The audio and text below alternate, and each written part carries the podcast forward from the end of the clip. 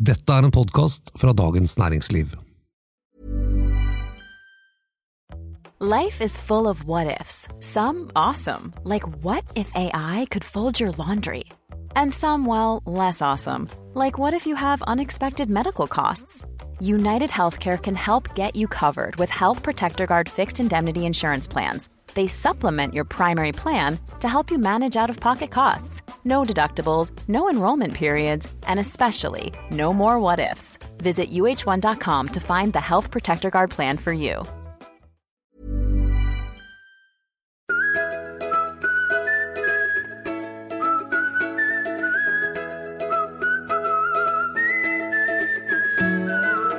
Flyselskapet Norwegian er i trøbbel og må få inn nye milliarder for å løse floken. Men det som bekymrer meg, er sommerferien. Vi planlegger å dra til Frankrike. Vi pleier å dra med Norwegian. Men hvis det er sånn at Norwegian kan gå konk når som helst, så tar jo ikke jeg sjansen på å stå der svett på flyplassen med to unger som hyler og masse bagasje og badeball og ingen flybilletter og dårlig stemning. Krisen i Norwegian og hva det betyr for kundene, er derfor tema i denne utgaven av Finansredaksjonen. Jeg heter Janne Johannessen og er innholdssjef i Dagens Næringsliv. Jeg har selskap av eh, Terje Erikstad, kommentator i DN. Og jeg heter Tor Kristian Jensen og skriver om aksjer. I tillegg har vi en hedersgjest. Mannen vi i DN kaller flyjournalistikkens svar på Arne Skeie. Nemlig reporter Jakob Drømpy. Oi, så hyggelig. Hei. Jakob har skrevet både bok og hundrevis av artikler om eh, Norwegian. Så det er en kvalifisert gjeng denne gang. Da begynner vi med et av eh, livets eh, store spørsmål. Er det trygt å bestille Norwegian-billetter nå, eller kan selskapet rett og slett gå konkurs? Norwegian kommer ikke til å gå konkurs i år. Eh, det er i hvert fall oppfatningen hos dem som har lånt penger til Norwegian. Norwegian har et obligasjonslån som forfaller i slutten av dette året. Og verdien av det lånet falt kraftig rundt, begynte å falle rundt juletider og falt fram utover i januar. Eh, fordi de som hadde lånt penger var nervøse for om Norwegian hadde penger nok. Men etter at selskapet annonserte at det skulle hente inn 3 milliarder i ny egenkapital, så gikk kursen på det obligasjonslånet rett til været. Og fasiten er at de pengene blir blir betalt når de forfaller. Det var betryggende. Er det noe man kan gjøre for å sikre seg mot å stå der på flyplassen og ha familiekrise? Ja, det er jo sånn eh, at skulle man være redd for at eh, Norwegian får problemer eh, en gang i fremtiden, så har man jo alltid den muligheten å sikre seg litt grann, som et forbrukertips. Da, da bør man bruke et kredittkort til å handle med. Fordi at da er det i så fall kredittkortselskapet som sitter igjen med problemet hvis et flyselskap skulle gå over ende. Så det eneste man risikerer da, det er at uh, man står der en dag uten en flybillett, og må kanskje bestille en litt dyrere flybillett med et annet flyselskap. Ok, Så jeg bør i hvert fall bruke Bank Norwegian-kortet mitt, da. I det minste. Men én ting er jo eh, at Terje Erikstad, som alltid har rett, ikke tror at selskapet går eh, konk. Eh, en annen ting er at det kanskje likevel er skapt en frykt blant kundene, som muligens gjør at flere er tilbakeholdne med å kjøpe billetter hos Norwegian. Hva slags effekt kan det få? Ja, du... før jul, i, i, ukene frem mot jul, så bygget det seg opp en veldig stor dramatikk rundt Norwegian. Vi skrev om det i DN også det var elleve dager igjen til nyttår, og det handlet om at flere meglerhus mente at Norwegian kunne rett og slett uh, gå tom for penger, ha for lite penger igjen i kassen ved nyttår. Den saken ble jo plukket opp av medier i utlandet også, og da eskalerte det litt. Det handlet om at Norwegian kan risikere en, en konkurs. Det var det det handlet om der. At selskapet var kanskje i ferd med å gå over ende. Og det, da, eh, da ser man jo ofte at eh, selskapene mister troverdighet hos kundene og la være å kjøpe billetter. Og det er veldig dramatisk for flyselskapene. Flyselskapene trenger jo de løpende inntekter. De forhåndsselger jo billettene sine. Og hvis kundene slutter å kjøpe fordi de frykter at flyene ikke skal gå, så kan det bli en sånn type selvoppfyllende profeti. Det høres jo litt skummelt ut. Skal vi prøve å spole litt tilbake? Eh, For hva er det egentlig som er eh, årsaken til eh, Norwegians problemer? Det hele har vel begynt med Bjørn, Norwegian-sjef Bjørn Kjos kongstanke om å lage et verdensomspennende lavprisselskap. Det er ikke noe tvil om at grunnen til at Norwegian har eh, vært nødt til å hente inn kapital nå, er at selskapet har hatt en utrolig aggressiv vekststrategi som det er kostbart å finansiere. Og når den løpende inntjeningen ikke er nok til å dekke det, og du må, du må låne masse penger, eh, og, og kassa er i ferd med å gå tom, så blir det høy risiko.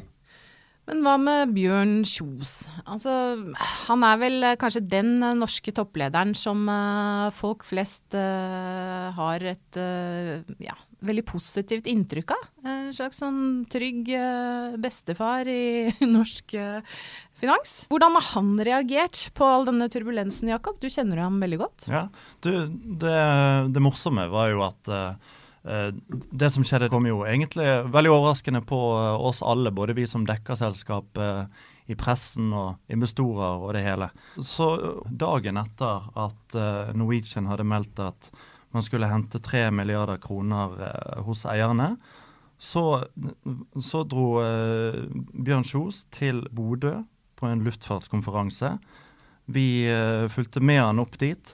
Og det, vi, det, det som jeg opplevde da fra sidelinjen, det var jo å se at eh, Bjørn var igjen veldig offensiv. Han var selvsikker, og han eh, hadde liksom snudd dette til noe veldig positivt. Han til og med langet ut mot både Avinor og mot konkurrenten sin SAS, og nå handlet det om at han skal lykkes eh, med prosjektet sitt og ta Norwegian ut i verden. Men han langet ikke ut mot uh, Tor Christian. Uh, men det er det jo veldig mange andre Norwegian-fans som uh, pleier å gjøre, er det ikke det? Jo, jeg har et bestemt inntrykk av det. Hva, hva er det? Norwegian tror de har 16 000 aksjonærer, det er jo den folkeaksjen. Og noen ganger så går jeg rundt på følelsen av at i hvert fall halvparten av dem hater meg. Det er kanskje ikke så rart, eller? Nei, jeg vet ikke. Altså, det er klart, jeg har jo skrevet en del hva skal vi si, kritiske kommentarer til hvordan selskapet har vært satt opp rent eh, finansielt, og, og hva slags inntjening de har hatt. Så jeg har jo stukket ut hodet, så jeg, jeg må, må jo akseptere det. men Nei, Det har jo vært helt vilt. Jeg, har, jeg får jo mailer, og jeg blir jo skjelt ut på sånne eh, aksjeforumer. og Blant de mer eh, morsomme variantene er jo at det er jo folk som spekulerer i at uh, søstera mi må ha hatt et litt sånt uh, dårlig forhold til han Kjos, eller som har kommet litt dårlig ut av at jeg derved skriver så negativt. Og Det er jo selvsagt bare tull. Jeg har jo riktignok en søster, da, men uh, vi vet jo det at Kjos han lever jo et lykkelig ekteskap med sin kone. en annen uh, variant er at uh, at jeg har drevet tung shorting, altså solgt eh, aksjer i Norwegian som jeg ikke har. og Først så har jeg ikke lov til å handle aksjer. Men det er, altså, det, det er, det er eh, mange, mange, teorier da, om, eh, om mine skriverier i Norwegian. Men det, det, ser jeg i hvert fall at det engasjerer vanvittig. Og det er jo også jobben min å skrive kommentarer som engasjerer. Ja, og Men det har vel grunnen grunn til at du har fått mye kritikk, handler vel om at du har, krit vært kritisk til den finansielle strategien til selskapet. Ikke til selskapet som sådan, men at de på en måte har gamblet eh, og kjørt med ekstrem eh, høy risiko.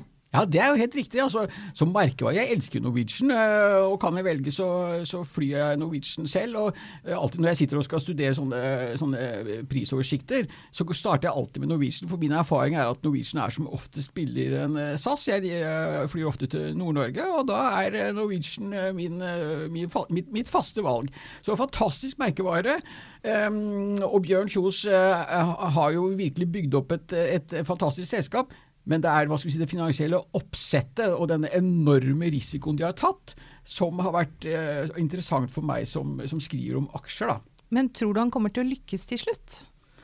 Det har ikke jeg noe peiling på, egentlig. Eh, Det, er i hvert fall en utrolig spennende aksje å skrive om, hvor altså, ting, ting forandrer seg hele tiden. Ikke sant? Som med denne, denne kapitalutvidelsen som, som vi nå ser at selskapet er inne i. Det er et utrolig spennende selskap, og hadde man visst eh, om han skulle lykkes, så hadde jo selvsagt også kursen vært i taket. Og, og det er et faktum, at det er den ikke. Altså, når jeg begynte å skrive om Norwegian for sånn fem år siden, da handlet Norwegian-aksjen over 360 kroner. Og nå står den i 120 kroner. Det er til tankekors. Mm. Samtidig så tror jeg vel veldig mange nordmenn eh, kan takke Norwegian for at vi har eh, så, såpass billige flybilletter eh, som kan ta oss eh, utenlands. For er det noe Bjørn Kjos og co. har bidratt til, så er det jo å få nordmenn ut på tur. Eh, vi husker jo nesten ikke livet før lavpriskalenderen, som var noe Norwegian introduserte eh, for oss. Eh, og er det noe som nordmenn bruker mer penger på, så er det altså utenlandsreiser. Det er det. Eh, hvis man ser på fordelingen av si, forbruket vårt, f.eks. hvis du starter i 2007, som var forrige gang hvor hvor det virkelig var høyt forbruk i, eller høy vekst i forbruket i, i Norge. Så i de snart tolv årene siden da, så er det én ting vi særlig har økt pengebruken på, og det er utenlandsreiser. Og det tjener, vi kjøper si, ikke så veldig mye flere varer, men vi bruker mye penger på tjenester, og blant tjenestene så er det utenlandsreiser som helt klart topper. Og, og, så kan vi legge til hva Norwegian har gjort her de siste årene. For det er jo nettopp det at de nå utvider dette fra å liksom ta eh, europamarkedet til å nå gi oss lavprisbilletter til å reise til andre kontinenter. Og det er jo her Bjørn Kjos, tror jeg, eh, har sin kongstanke nå. og Han kommer ikke til å gi seg eh, før han klarer det. Han vil se at denne lavprismodellen funker på langruta, og at, eh, at det er noe som Norwegian kan tjene penger på. Han sier jo selv at kanskje det er her vi skal tjene aller mest penger i fremtiden. Mm. Nå skryter jo Norwegian eh, av å ha noen av de mm, minst forurensende flyene blant, eh, i bransjen.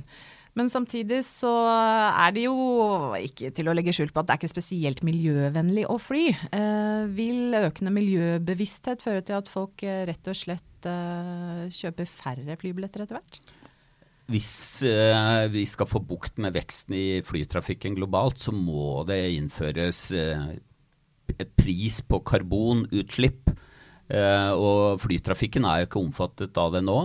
Eh, det er en global bransje, og jeg ser ikke noe umiddelbar eh, si, eh, sannsynlighet for at det vil skje. Men, men det bør jo skje, for eh, ellers så har vi ikke så vel, altså Hvis alle skulle fly som nordmenn, så kunne vi bare glemme 1,5-gradersmål eller 2-gradersmål oppvarming. Så det er jo ikke holdbart. Ja, og det, er helt sånn som Terje sier, at uh, skal du ha reduksjon i, i flytrafikken, så, så, må det jo være regulert fra, fra myndighetene. For altså, pardon my French, men uh, hvis du ser rundt deg, folk driter jo i det. De kjøper jo flybilletter og reiser verden rundt. Så det der miljøengasjementet, det er mulig at du ser det på Tesla, men man ser ikke Norwegian. Det er vel ja, gode nyheter for Norwegian, dårlige nyheter for uh, miljøet. Uh, men uh, Jakob, hva er Norwegian nødt til å gjøre nå fremover for å kutte kostnader og få opp inntektene? En ting som selskapet åpenbart har hatt litt utfordringer med det siste året, i hvert fall, det er jo at i tillegg til det at de nå kjøper veldig mange fly og har hatt en del problemer på langdistanse, så er de nødt til å Uh, klarer å ta seg bedre betalt for de billettene de selger. I høst så vi uh, at trenden var den at oljeprisen gikk opp. De klarte ikke lenger å, å, å få kostnadene ned. Og så uh, var det heller ikke mulig å få billettprisene opp. Og skal de tjene penger på å drive fly, så må de tjene mer på å selge billetter enn de bruker. Altså billettene blir dyrere. Hvor mye dyrere da? Ja, Det aner jeg ikke, men, men jeg tror beskjeden eh, fra ledelsen og fra Kjos er jo at nå skal lønnsomheten prioriteres, mens det tidligere har vært veksten som har vært prioritert.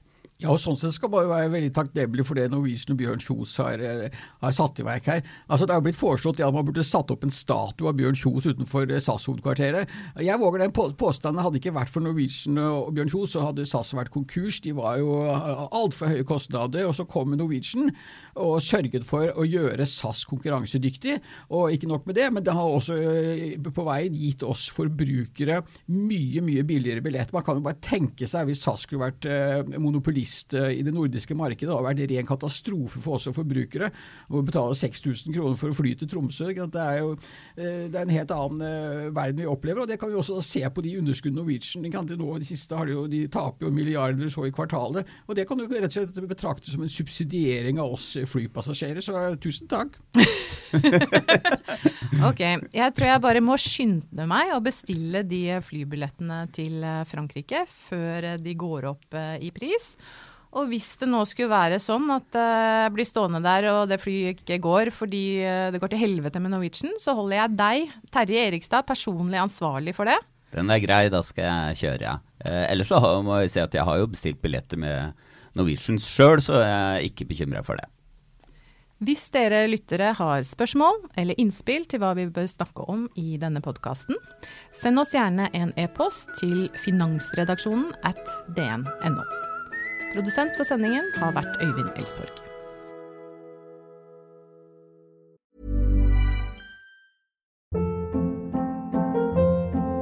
Hold up. What was that? Boring. No flavor. That was as bad as those leftovers you ate all week. Kiki Palmer here, and it's time to say hello to something fresh and guilt-free. Hello Fresh. Jazz up dinner with pecan-crusted chicken or garlic butter shrimp scampi. Now that's music to my mouth. Hello Fresh. Let's get this dinner party started. Discover all the delicious possibilities at hellofresh.com.